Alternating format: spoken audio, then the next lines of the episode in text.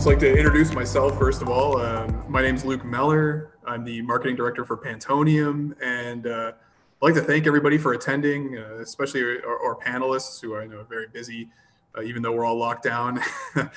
um, and and the, the topic that we are, are going to be discussing today, I think, is very relevant for the current moment, um, especially with everything that's going on in in the political sphere. Because today we're talking about public policy of public transit funding.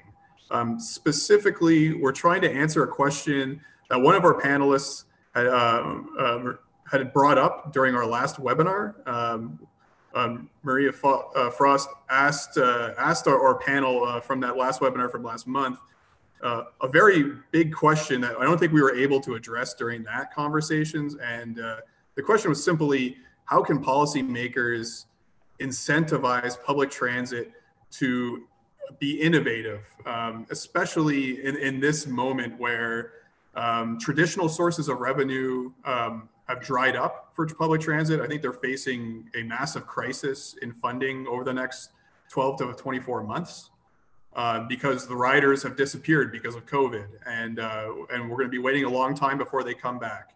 And now legislatures across the world, uh, at all levels of government, are trying to develop new funding programs uh, to keep transit afloat. And a lot of this is going to be triage, just trying to fill the gaps in budget. Um, but there's a question of can we do funding differently, especially now at this moment where things are in such a, you know, things have been disrupted so greatly. Um, and, and, that's a challenging question. How can we do, do funding differently? Uh, it's not, it's not my expertise. And that's why we are so blessed today to have an extremely experienced uh, and knowledgeable panel on these on this subject to tackle this this difficult question. So I'm just going to quickly introduce our, our panelists, um, and then and then we can get started with the the, the meat of this uh, this uh, webinar. So first of all, uh, um, Professor Eric J. Miller, uh, who has a PhD from MIT, um, and he's been a faculty member at the Department of Civil and Mineral Engineering at the University of Toronto since 1983 and he's currently the director of the University of Toronto Transportation Research Institute, uh, who are co-sponsors of this uh, of this uh, event today.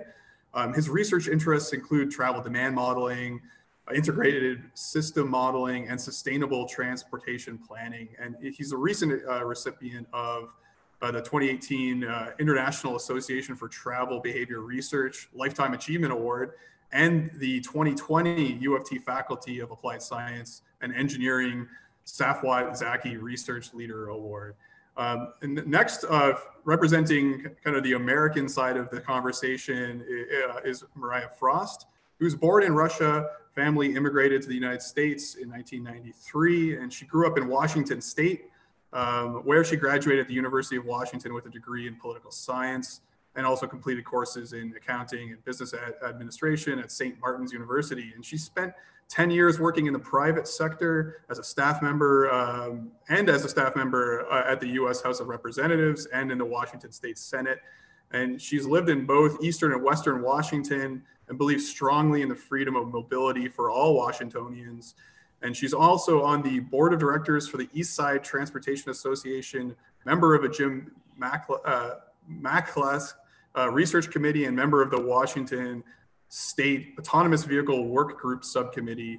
Um, also a member of the Women of Washington Civic Group and is a widely recognized expert in the state uh, transportation policy. Uh, finally, um, we have Professor Drew Fagan, who's a professor at the Munk School of Global Affairs and Public Policy um, at the University of Toronto, where he teaches a graduate degree program and Professor Fagan is a senior advisor at McMillan Vantage Policy Group, a national public affairs firm affiliated with the law firm McMillan.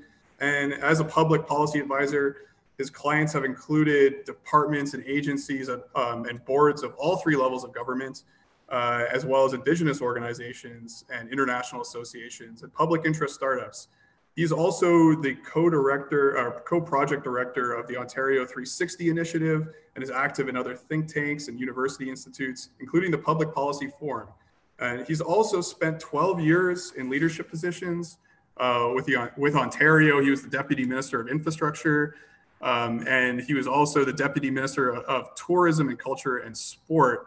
Uh, he's also uh, joined the Ontario Public Service uh, and from Ottawa, where he was the Assistant Deputy Minister for Strategic Policy and Planning at the Department of Foreign Affairs. And before his public service, he worked at the Globe and Mail, which is my favorite Canadian newspaper, um, including the, uh, the Parliamentary Bureau Chief, editorial page editor, foreign editor, and associate editor of the Report on Business. Um, and, and finally, uh, moderating uh, this discussion will be Pantonium's very own uh, Jeremy Eves, our, our, head of transit sales. And just a bit of housekeeping before we get started. Uh, we're going to start this session with uh, all three of our panelists kind of giving a, a introductory statement. And then uh, we'll go into a discussion on a few questions that we discussed beforehand. And then finally, we'll have a Q&A for the audience, which I'm, I'm particularly interested in. And if you do have a question that comes up during this, uh, this webinar, please, uh, you, can, you can put it into the Q&A section and you can also vote for the questions that you want most answered. Um, so anytime you have a question, just type it in there. You can also uh, put it into the chat. Uh, but with that, I think I'll invite our panelists just to begin some introductory statements on this on this topic, uh, just to set the stage. And I, I, think we'll go in the order of introduction. So we'll start with Eric Miller, and then go to, to um, Maria, and then to Drew. Drew finally. Uh, if that sounds right, I think uh, I'll, I'll give the floor over to our panelists. Unless uh, Jeremy, do you have any want to make any opening remarks yourself? Okay. Yeah. Excellent. Okay, great. Well, thanks, Luke. So I guess I'm I'm uh, the leadoff hitter here. Um, so I think this is a, a, very interesting topic and very timely. Uh, I, I, guess I would like to start by just re-emphasizing the importance of public transit to cities, particularly big cities. The larger the city, I think the more important public transit as a, a part of the overall transportation solution is. And um, I, I, I think it, it's it's not a, a, nice to have; it's a must have. And uh, given the density um, uh, of, of, large, particularly large cities, and the the magnitude of flows, uh, we I, you know I think it's unimaginable that that cities uh, as they exist and as they're going to currently uh, continue to exist could exist without a strong healthy public transit system. Um, and so i think the discussion is always about uh, the, the, relative role of public transit versus other other modes particularly the private automobile historically uh, and how how best to deliver that service um, that makes best use of, of funds. Um, I think uh, I, I, think uh, you know the funding of public transit is uh, is also a continuing issue. I think there's very good reasons why operating some some level of operating subsidies make sense, and I think are inevitable for public transit.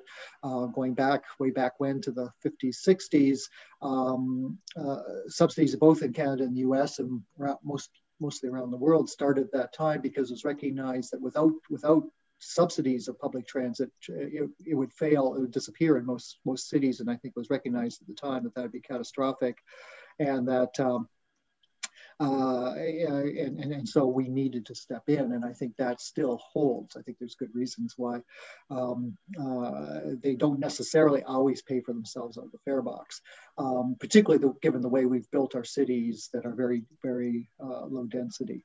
Uh, but so the so then the debate really is well, how much was subsidy? How effective can it be? How should we, you know, how should we get the best bang for the buck and deliver the best service to our customers? Um, I think we, we clearly, I mean, it's, it's become trite to, to observe that we are in a period of disruption uh, and uh, for all sorts of reasons. And so again, I think this discussion is, is very germane because um, things are changing. We, we won't be going back to where we were even before COVID, um, the pandemic. Uh, we were we were experiencing huge disruption in the in the uh, transportation system, being brought on largely by technology, both in terms of the uh, you, you know the IT-based platforms and, and the new service concepts that we see emerging almost daily. Um, based on on on the uh, you know the information technology, the machine learning, the the uh, the computing capabilities that we have these days. Uh, many of the ideas we see floating around in terms of demand responsive transit and on-demand service, many of these things have been, actually been around forever, but we in the past, we often didn't have the technology to really make them efficient and effective. And so I think in, in, in many respects, the big question is how can we make best use of these new technological capabilities, these new service concepts to complement, extend, uh, improve the delivery of public transit. I think we need to be looking for win-win situations uh, in which we make use of conventional transit, shall we call it, in, it, where it is best suited and make use of these new technologies uh, to complement and where they're, they're best suited. Where, how can we exploit the strengths of all the arrows in our quiver to, to try to um, try to uh, improve services. Um, and, uh, and, and so I I think I'll stop there, and I, I welcome the discussion because I think we have lots of lots of uh, interesting questions to address and, and, and, lots of points of view to bring to the table. So I'll, I'll pa pass it along to uh, uh, to uh, Maria. I guess is the next next speaker. Thanks, Eric, um, and and thank you all for inviting me into this panel. It's really a privilege to be here with both Drew and and Eric, and to be able to interact with the kind of audience that that we have. So. One of the issues that I have been researching and learning more about are ways for transit to use the disruption of COVID as an opportunity to reinvent how they've traditionally provided service and compete with mobility services that have been using this technology for nearly a decade, as Eric pointed out. With large transit agencies like Sound Transit in Seattle operating at 80% below baseline ridership, and that was just as of October 4th, um, before recent lockdowns.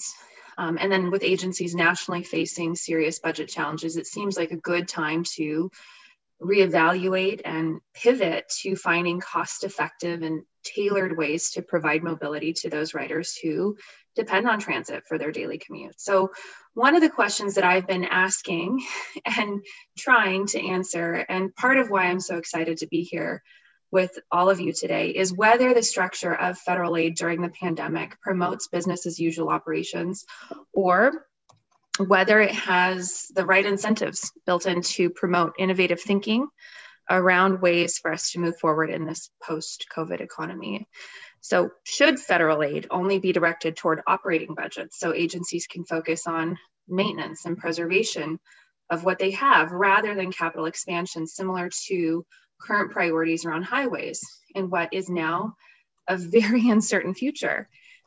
Should that funding be structured as a loan, a percent of which of you know a percentage of which can be forgiven if agencies meet certain metrics or goals around ridership or service innovation? What are the incentives and resources that transit agencies need in order to pilot new ideas like on demand macro transit? And is this a good time to you know, reform transit board governance to increase accountability to the public as agencies work to navigate all of these challenges. These are some of the questions I've been tackling.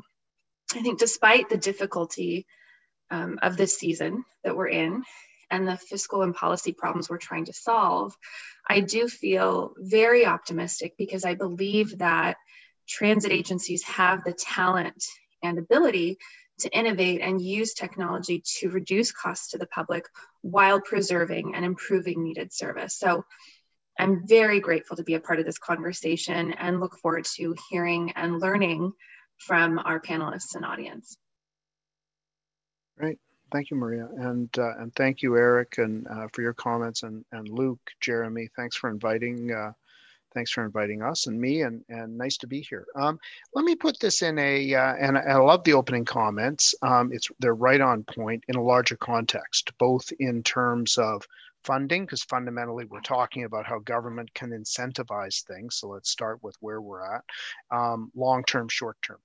Um, and as Luke said, I was the Deputy Minister of Infrastructure, head of the bureaucracy, not a political actor, for those of you from the States. Um, uh, for a number of years um, and do a fair bit of work in this area, actually teach public policy. So let me use a couple of Ontario government numbers to start.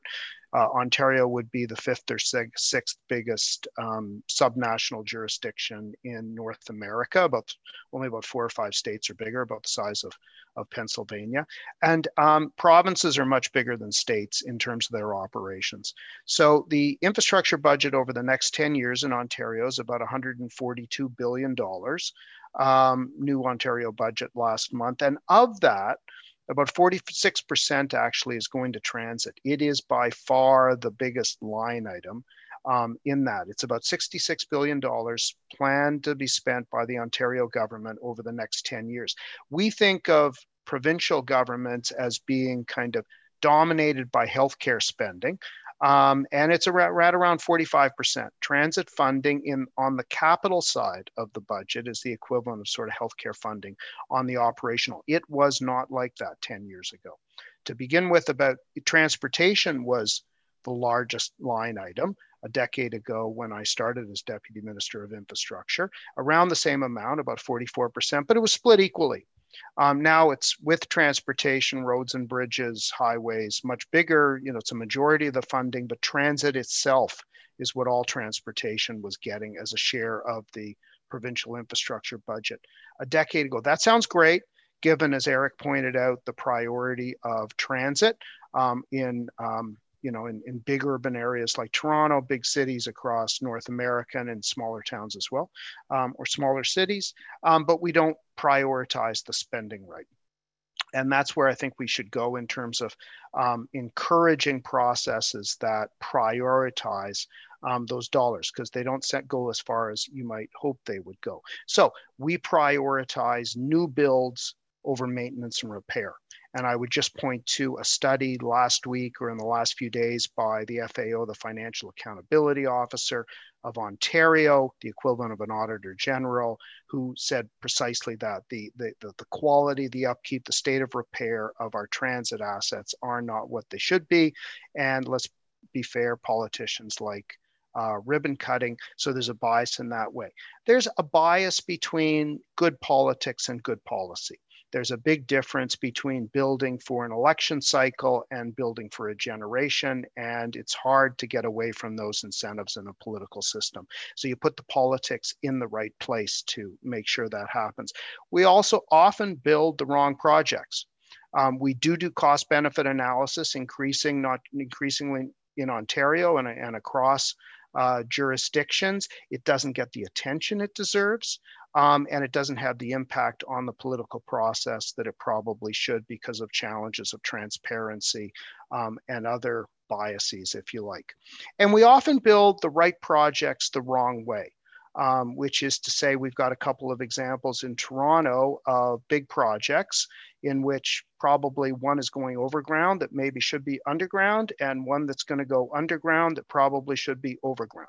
And there's a whole backstory to that that people in the GTHA, the Greater Toronto Area, know pretty well. And we lack incentives for innovation, which is really uh, the question on the table. In terms of rapid response funds, some of these things have been done in the pandemic era, surface small scale innovation, unsolicited proposals to encourage ideas um, to bubble up. We do all that in a complex, in Canada, three order of government system where the federal government is taking a growing role, happily, with regard to transit and infrastructure more broadly, but it really hasn't um, made those dollars, given those dollars weight in terms of policy, if not direction, then encouragement to the degree they might. Uh, and it'll be interesting to see if um, uh, the federal government, as it continues to increase funding, does more of that. We also have challenges in terms of coordination. Um, Greater Toronto Area, now 6 million people, uh, about 16 constituent governments, of which Toronto itself is by far the biggest. We're not well coordinated at the regional level, and the best example of that is transit. We can look to some American examples with regard to that to do that better, and there's conversations going on about that. And we don't have good data to make good decisions. Um, you know, so we don't have a hub for data that we could encourage training with regard to best practices. There is no centralization of thinking with regard to um, the means of prioritizing and operating well. I just close by saying that, um, you know, there's been a lot of conversation lately about whether the pandemic and the collapse of transit is um, something that should be a cause for us to completely rethink how we're done. I know Eric was quoted in a newspaper article the other day that we were both talking about offline that this may be, I don't think these were your words, Eric, but the pause that refreshes. We need to rethink, but we have to continue. And we can use this um, to our advantage towards more multimodal means of transportation, thinking a little bit more about the last mile, active transportation, more decentralized in the way people get around the region, and place based in the sense that we build transit much more conscious of other aspects of 15 minute, 20 minute neighborhoods like housing, uh, community hubs, and all that sort of thing. So there's, I think, a lot on the table to be thinking about, regardless of the order of government, with regard to doing things better. Thanks, Drew. I, I uh, and and and all. I think that those are great points, and it sounds like everyone's kind of in a similar mindset right now. And you know, I'm not a I'm not a policy wonk. I, I haven't been in transit all my life, right? We've we've Pantonium ventured into transit, you know, about two and a half years ago, and we've been learning along the way. So it's interesting to get these perspectives. And the one thing that I, I wanted to ask about was, you know, how how much of policy today was informed by policy decisions that were made a decade, two decades, three decades ago? Like, has it been just continuous add-on of additional layers of the same policies going forward, or have has there been any sort of disruption like we've seen right now that may have changed the way that uh, policy was looked upon in transit, say 15 or 20 years? Uh, well, maybe I'll kick off. Uh, I guess my somewhat jaded view is it's like Groundhog's Day. We we've been having the same same day over and over again for decades in some sense in terms of policy. Most of, most of the big infrastructure uh, investment decision, uh, options that we're talking about today, some of which we're building, have been around almost forever. And, and one of the problems I think we've really had in this region is, is really policy gridlock in that we, we've been locked into thinking about the same way, thinking the same way, thinking about the same projects, not trying to think outside the box in terms of, first of all, are these the right projects, as Drew was talking about, and uh, would they be delivered in the right way? Um, and and uh, you know, then there actually hasn't been, in my view, nearly enough evidence-based and you know benefit cost project evaluation of some of these things in a non-biased sort of way. Um, so I think we've, we've really been locked into uh, a, a, very conventional way of thinking. I think that has changed very, very recently. We're starting to see, you know, express express bus lanes and so forth being at least talked about. We here in Toronto, we have the King Street pilot project, which was a big success in terms of freeing up a street for streetcars. Um, but uh, we move very, very slowly. So I think the city of Toronto uh, is actually, you know, has been freeing itself up a bit, I think, in terms of how it's thinking. I'm not sure at provincial level that we've been seeing uh, that same sort of flexibility yet. Um, what about south of the border? How, how are things progressing um, in, in the south? I mean, I saw, you know, it seemed like the last, say, four to five years, there were some interesting concepts that are being floated around and people were being open to those types of changes. Um, now with this pandemic and ridership drops, I mean, is now the right time to really consider disruption for transit? Yeah, absolutely. I mean, I what's been surprising for me um, is seeing how CARES Act funding has largely, I mean, and, and it's understandable why emergency funding would be spent to, you know, prop up operations. I think that's important. Um, but there is also CARES Act funding that's being used to fund the kind of capital expansion that was happening before, um, before the pandemic. And you know, I'm sure we'll talk more about that. But at least in Washington State, you know, as we consider whether or not we go back to continuing what was being done before COVID, we really need to first ask the question of whether it was a good idea in the first place. and so, you know, I I have not seen as much innovation as I would like to see from transit agencies in Washington state. Um, but again, 2020 has been I mean, it's felt very slow on a day by day basis, but it has gone by fast. And I think transit agencies are kind of still reeling from from that change. So I'm really I'm, I, am i am trying to be optimistic as we move forward into 2021 and 22, as we expect, you know, finances to be at their most dire, I believe, between the years 21 and 23, and then set to to look back up in 2024. Um, but so far, I haven't seen anything quite as interesting as what I've been seeing with what you guys are doing in in Ontario.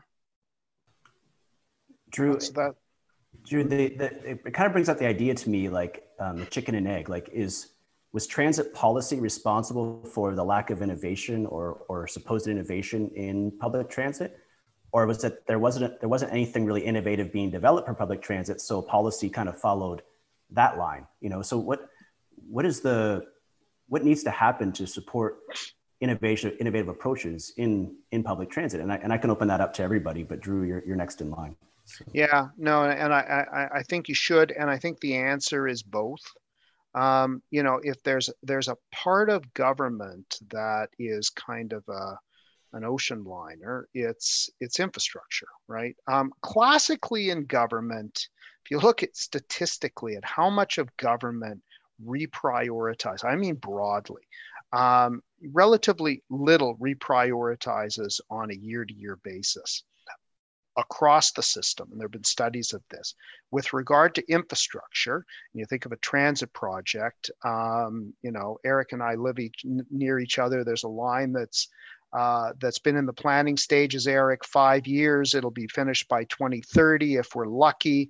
Um, you know, you can imagine biggest project we've undertaken in decades. We do have a substantial amount of building underway, but as I was saying, I'm not sure it's prioritized right, and there haven't been the incentives to engage in the kind of, you know, in some terminology, microtransit.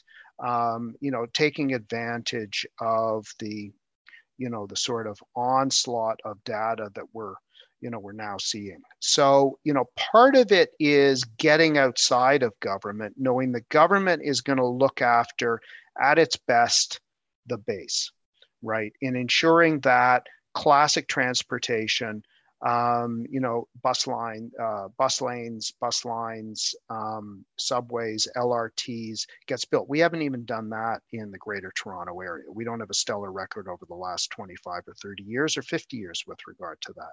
And but what I am seeing, especially with regard to the ability to um, use data privately, we haven't used it enough publicly um, to um, encourage smaller operations uh, people's ability to sort of get around um, the big behemoth of the classic transportation services is growing. And that may be one area. There are other, uh, you know, I'm, I'm big on unsolicited proposals. And I know some cities in the States, I look at Los Angeles, maybe not in transit particularly, but generally with regard to procurement and Infrastructure Ontario, um, which is one of the biggest procurement agencies in North America and one of the best known for three Ps, um, has started to think deeply about unsolicited proposals and being open to new ideas as encouragement across across the system, um, and frankly, not just with regard to transportation. And that's one way um, that the, the system can get ideas that bubble up instead of top down. Can I add to what? No, go ahead. Oh, go, go ahead. ahead. I, was, I was just going to pick up on a couple of things Drew said, just talking about this line that he mentioned uh, that is being built. Uh, there is a map, I think it's dated 1910, that basically shows that transit line. So the idea's been around for a fair while, and maybe we're finally building it. Uh, and as Drew says, probably badly.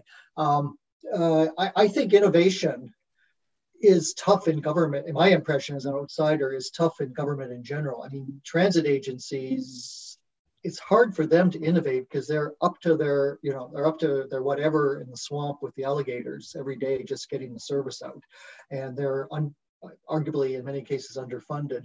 So it's really hard for them to step out of the mire and, and, and, and, think broadly. And I, to a certain extent, my, my experience with planning departments, both municipally and provincially, is to a certain extent the same thing. They, they're locked into a certain worldview. They have a certain mandate from their political masters, and it's often difficult for them to step out. So I think getting innovation going within government in general can can be a challenge. So, uh, so I do think uh, you know, for example, there is a role for the private sector to be trying to push that envelope. I also really like the unsolicited proposal type of mm-hmm. thing. I mean, and again, I certainly at least here, there's often not an openness to the debate and to ideas. Uh, they don't want you coming in the door. I, has been my experience occasionally, at least, uh, with with new ideas. They pat you on the head and say, "No, we have we have it under control." Just as one example, about 20 years ago now, there was a private sector consortium here that was very keen on building a light rail transit network in the city of Toronto. Um, I'm biased. I did the modeling work for it. I thought it was a pretty good idea. Um, it went nowhere. Uh, it was seen as a threat by the TTC. Uh, it was uh, it, it, had no political traction because there was no political lobby group for it. Um, so I think that was an example where it was an unsolicited proposal that made a heck of a lot of sense, and nobody, you know, maybe you didn't want those guys building it, but even take the idea and you know do something with the idea and it wasn't picked up. Maybe maybe we're better off now. And the last thing i would just say is i, I think coming back to the disruption business uh, theme of this i think one of the things we've really been learning here is the importance of our surface transit system as opposed to all our discussion is about the big big ticket subway in, you know investments and the subways and so forth. But what we really learned is is and some of us knew it all along, is the heart of the system are those buses out there just get, getting people to work. And, and, uh, and, and so if nothing else comes out of this, somehow or other, either with conventional buses or new technology, can we do a better job of delivering, uh, getting the people to work who really need to get to work? And right now we're doing a bad job on that. I just want to tack on to what Drew and Eric have both pointed out. You know, Drew, we in Washington state, we have P3s, but they are limited. So private investment has been very, very underutilized as a result of that. And, you know, so for example, we allow P3s by statute, but the law has provisions that effectively prevent them from forming. Um, we also require that debt be issued by the state treasurer, which eliminates financial incentives for private investment. And then we also prohibit unsolicited proposals and require a very lengthy and inefficient approval and oversight process. Um, but I would say that public private partnerships are definitely a very good tool for policymakers to promote um, for transit to have in their toolbox as far as funding and delivering and maintaining transit facilities and service, while also making sure that the P3 is structured in a way that prioritizes the agency's operating and customer service goals. I would also add that, you know, transit agencies should be encouraged and supported to contract and customize service where where it makes sense to do so. It doesn't make sense everywhere. Um, I think different regions are definitely going to have different types of service needs, whether that be rail or bus or a micro or macro kind of service. But in every case, I think the goal should be not to operate a certain number of buses, but to provide a certain level of mobility and access to employment. I think that's really, really key. And agencies really need to be supported both politically and financially by policymakers by elected officials, by their transit boards to deliver on, on that goal. and I don't know if that's happening in every case. Um, but you know, if there are local grants with constraints that make it difficult to try out new pilots and programs that would deliver on that goal, then policymakers, I think, have a responsibility right now to, to loosen that, to loosen those constraints. Um, so that would be my my addition to your comments. Thanks for thanks for that that that very well thought out and and uh, information packed answer. There's so much to talk about, but um, one one idea that came to mind, or one kind of similar circumstances. Um, I, I, volunteer at uh, at St. Mike's Hospital um, on for patient uh, centered care, and how to adopt that across the healthcare industry, and it, and it all comes down to the education side. So they're actually going back to you know, educational curriculums to try and change the way that uh, healthcare workers interact with patients. And I'm wondering, you know, has the um, curriculum for uh, for education in this space apologize for the background noise. Um, has the uh, education for um, transit planning and that type of thing has that evolved? Have, you know, um, Drew, are you you're you're you're involved in? Well, maybe both of you are involved, Eric and, and Drew. Has has education changed for planners in the last fifteen years? Yeah, maybe I can take that on. Uh, Eric, you know, well, probably both of you know it. Um, yes, and we've changed um, you know, the incentives with regard to urban planning to a sizable extent. Um, you know, we put into place around um, what's known as the Greater Golden Horseshoe, which is even, you know, it's, it's about um, 10 million people now, um, Toronto writ large. Um, you know, incentives to limit sprawl, to build up urban nodes, as we call them, and to better integrate, uh, among other things, transportation with, um, um, you know, with housing and other aspects. But we haven't done it nearly enough, and other cities do it better. And this is something that has been, you know, particularly of the moment in the context of the pandemic. You, you know, started seeing comments about the 15 minute city in Paris, it started, and it's growing universally.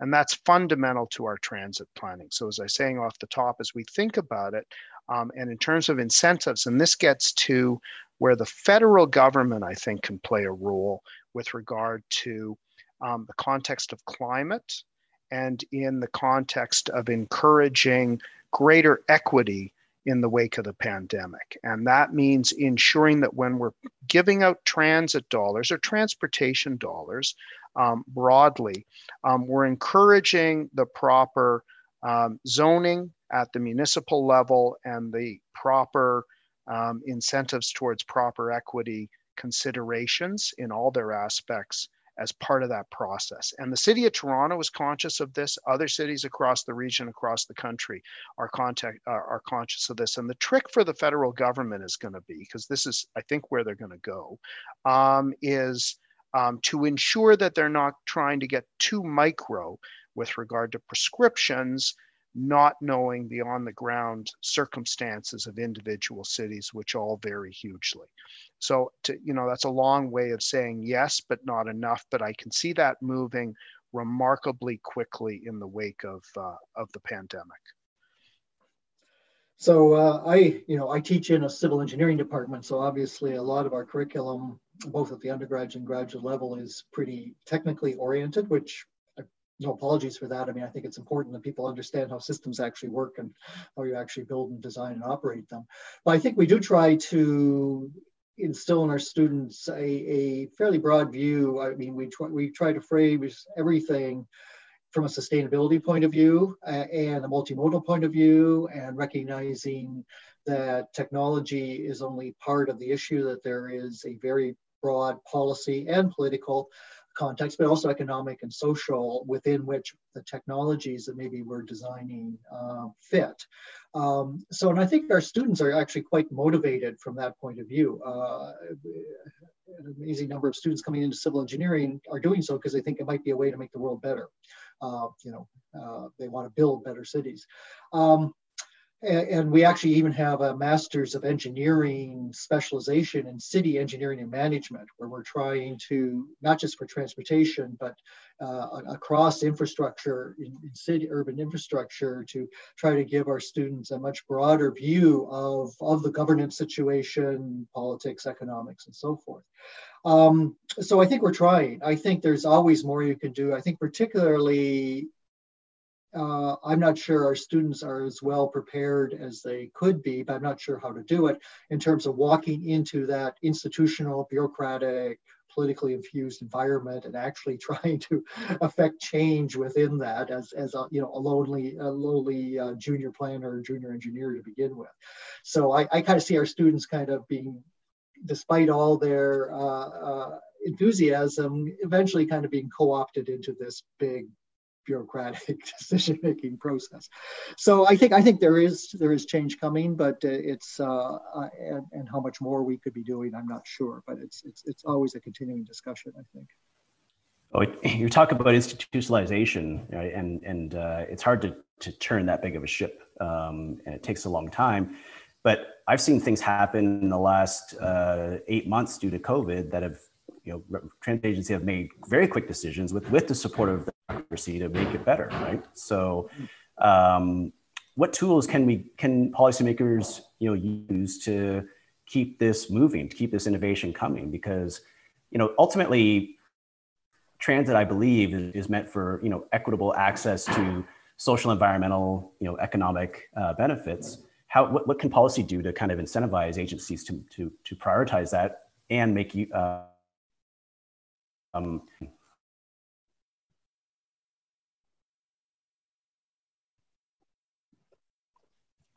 Who wants to take that? Maria, are you uh, up or should I uh, take that? I'm, I, I'm happy. Maria? I don't know.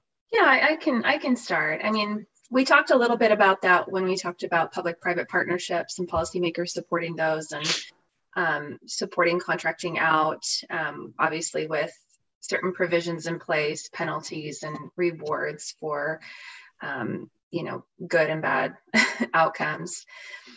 I do want to comment on the kind of the general goals of, you know, enhanced social, environmental, economic outcomes in a lot of ways, I think some of these goals are, are too broad.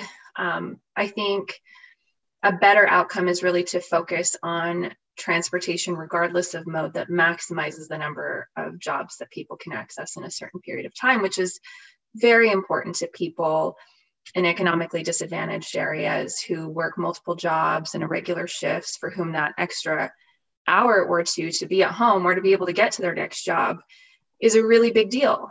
And so you have to prioritize minimizing travel times in these metropolitan and more dispersed regions. And telework has certainly helped with some of that, but not everybody has that option. So um, I, want to comment on, on that first. Um, in addition to you know P3's contracting, is now a good time to talk about the tool of federal funding. um, because I, I've been kind of itching to to address that. You know, I I do have some concerns that continued infusions of federal money during COVID without the right incentives or spending parameters may may not um, incentivize agencies to, to look at new ways of operating and providing service. I said some of that in my introduction.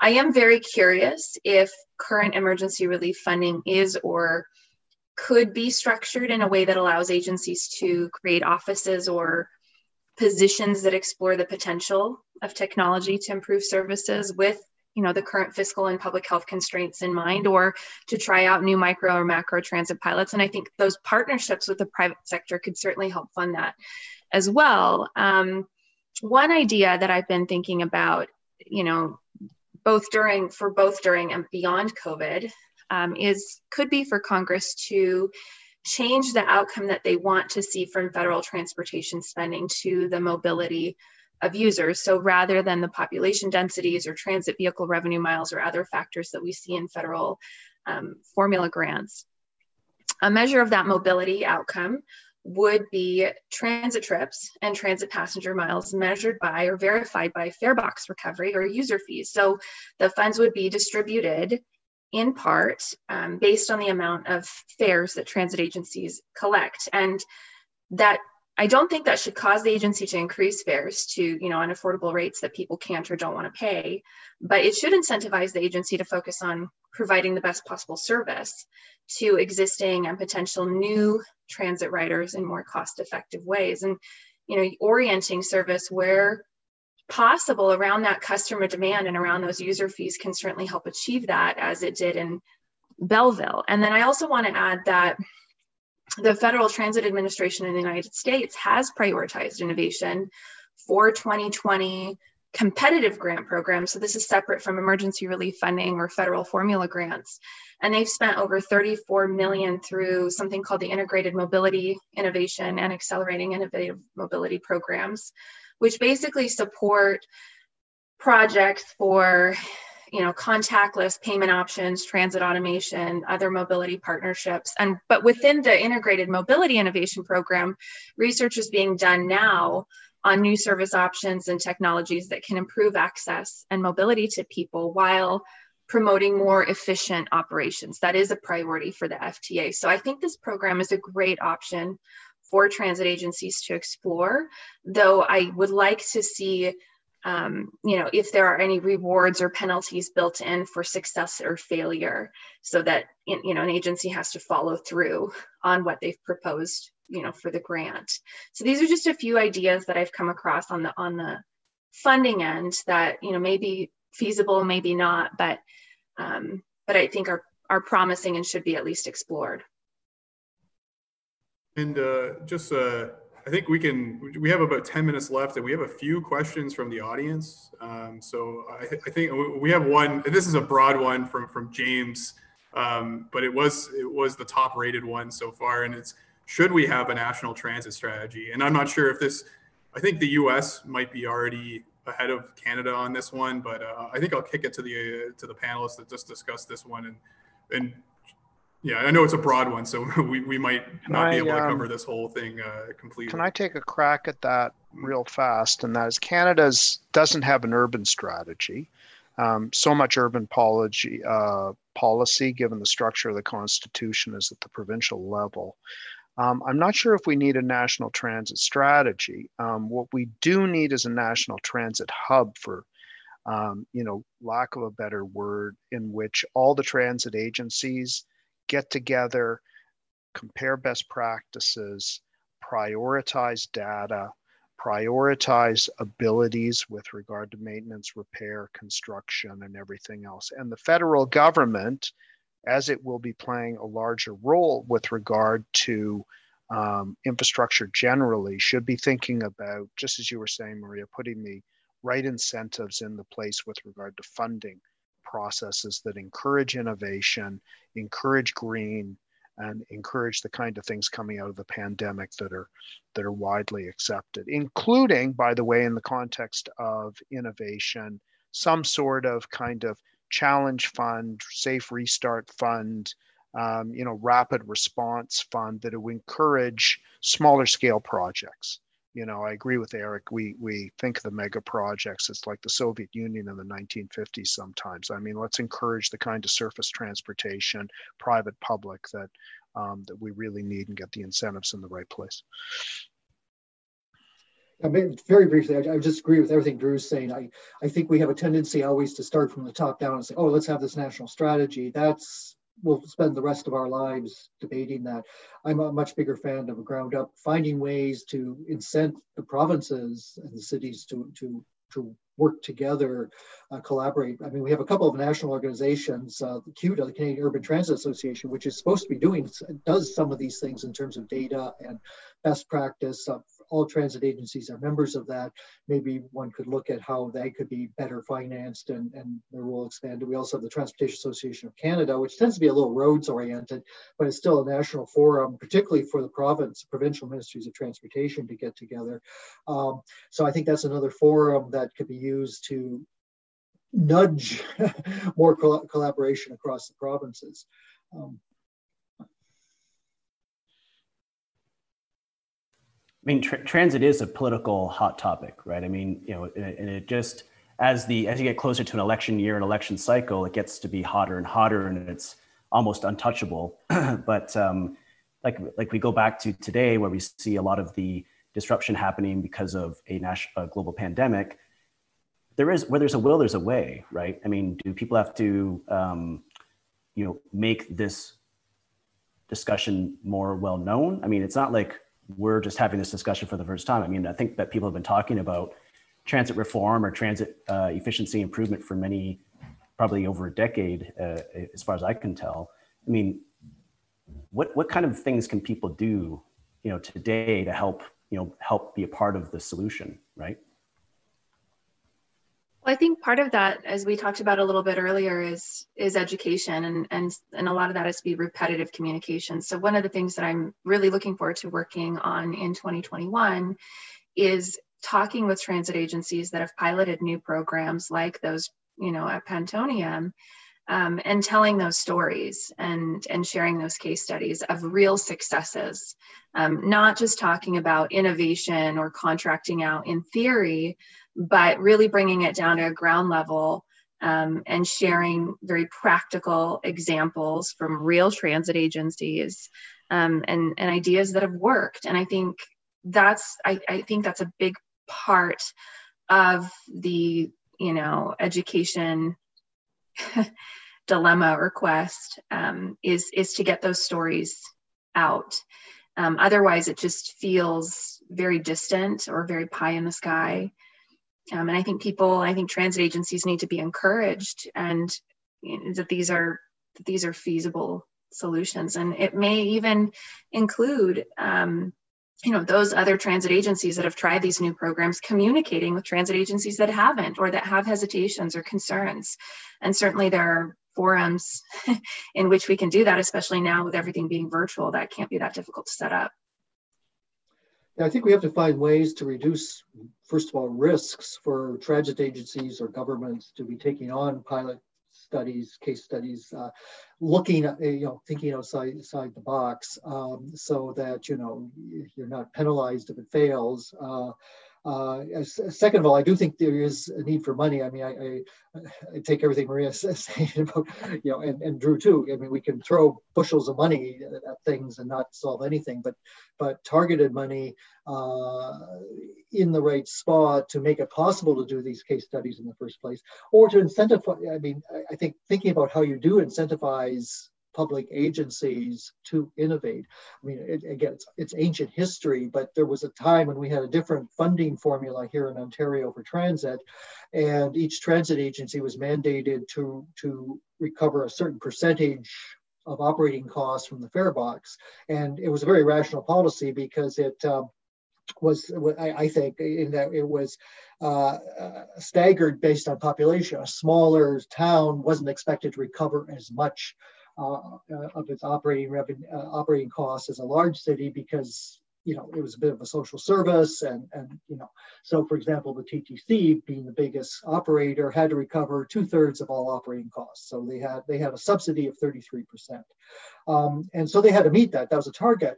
But you know so it's pretty pretty efficient operation. Some years they would actually have a surplus. You know they would recover 70 percent of their operating costs um, I would argue they should have been allowed to take that 3% and invest it back into, you know, a couple more buses or improving a maintenance yard.